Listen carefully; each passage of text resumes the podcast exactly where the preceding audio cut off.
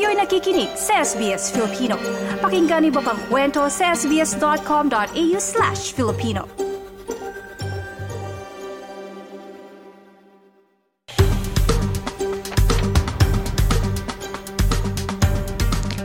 Ayan po, tinamaan ng bagyo at pagbaha ang ilang bahagi ng Victoria at pinatupad din ang mga emergency warning sa tatlong bayan sa rehiyon ng Victoria. Narito ang buong detalye ng ulat.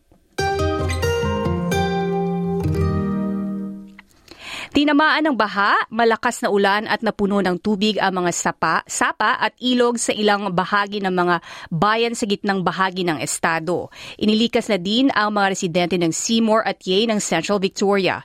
Sa bayan ng Heathkit, halos tatlong buwang pag-ulan ang naitala sa loob lamang ng 24 oras.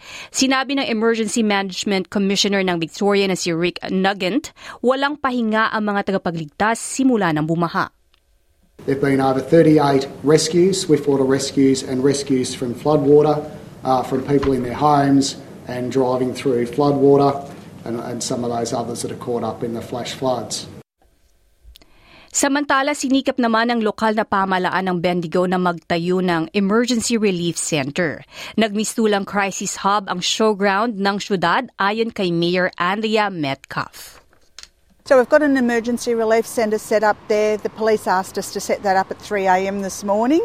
So that was set up straight away. Um, Red Cross is there. They're doing uh, food, blankets, Halos matakpan na din ng tubig ang mga bahay at lupain sa hilaga ng lungsod. Kabilang sa mga danyos ay ang mga hay na hindi na magamit dahil sa pagtaas ng tubig.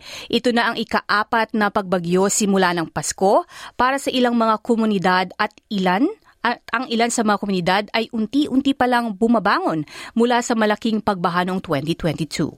Dahil dito ay mas tumaas, uh, tumataas ang tensyon sa ilang mga komunidad.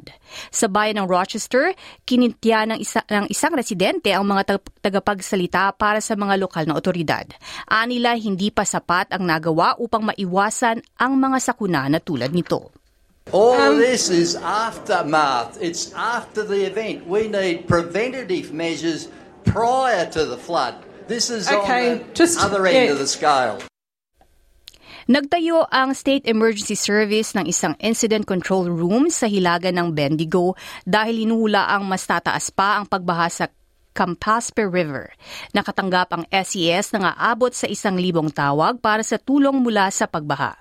Naghahanda pa rin ang mga lokal na lokal ng Gurnong, 30 kilometro mula sa Bendigo na tinamaan ng malubhang baha, bagamat bumaba na ang tubig.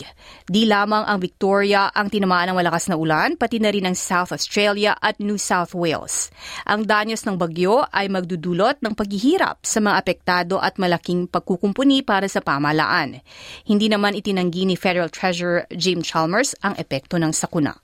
Uh, there's no question that these natural disasters uh, cost a lot. Uh, they cost the economy a lot, they cost the budget a lot when it comes to rebuilding, but it's the human consequences that matter the most.